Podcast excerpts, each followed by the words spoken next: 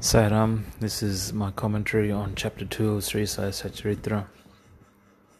And chapter 2 talks about the object of writing the work, the incapacity and boldness in the undertaking, the hot discussion and conferring significant and prophetic title of Hemadpant, and the necessity of a guru. So here, um, talks about um, what's the point of writing the Sri Sai Satcharitra when um, already there are works, uh, Sri Sai Leela magazine and others already existing.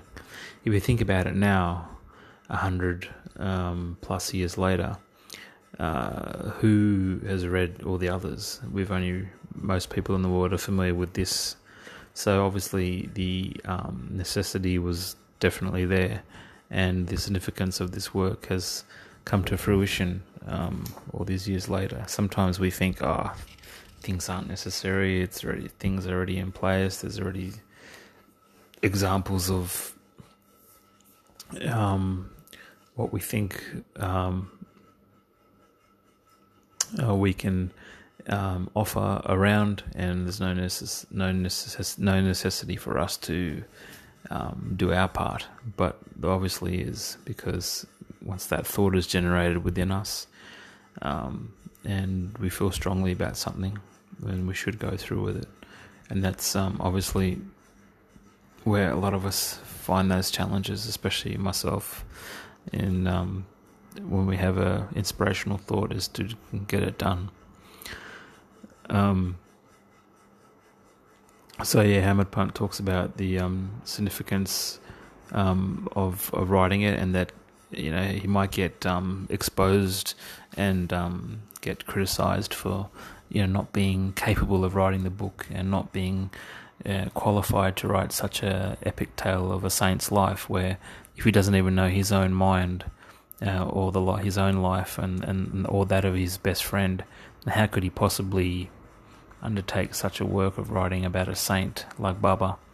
And this is where obviously um, you know a leap of faith and, and of confidence is required in surrendering um, his efforts to Baba, so Baba can himself uh, take over. You know, pour on pour on him the inspiration and, and get the work done.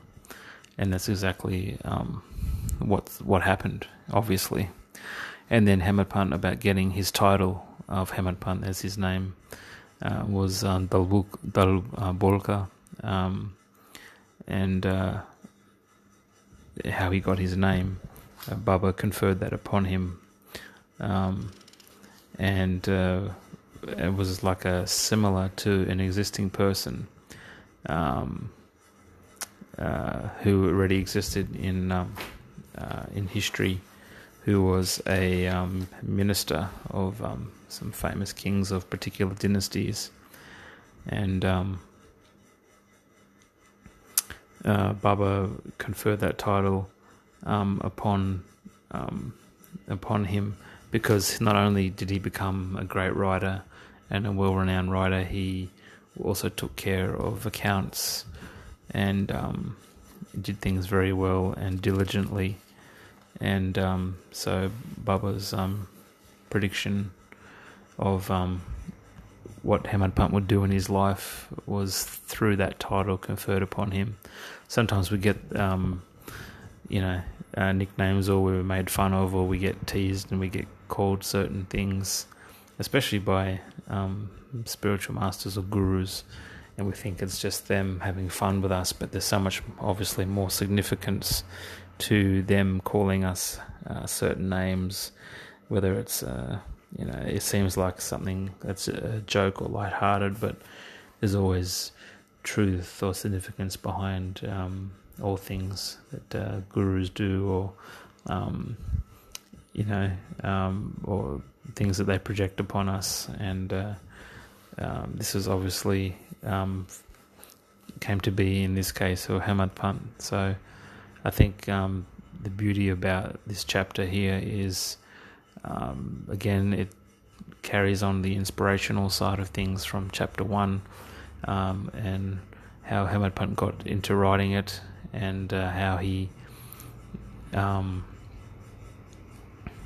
how he surrendered his efforts and therefore it all got done. And um, and then Baba's little insight into him being who he was and his future service to Bubba and what he did for Baba throughout his life. So yeah, it's a nice little um, roundup of how this work came to be.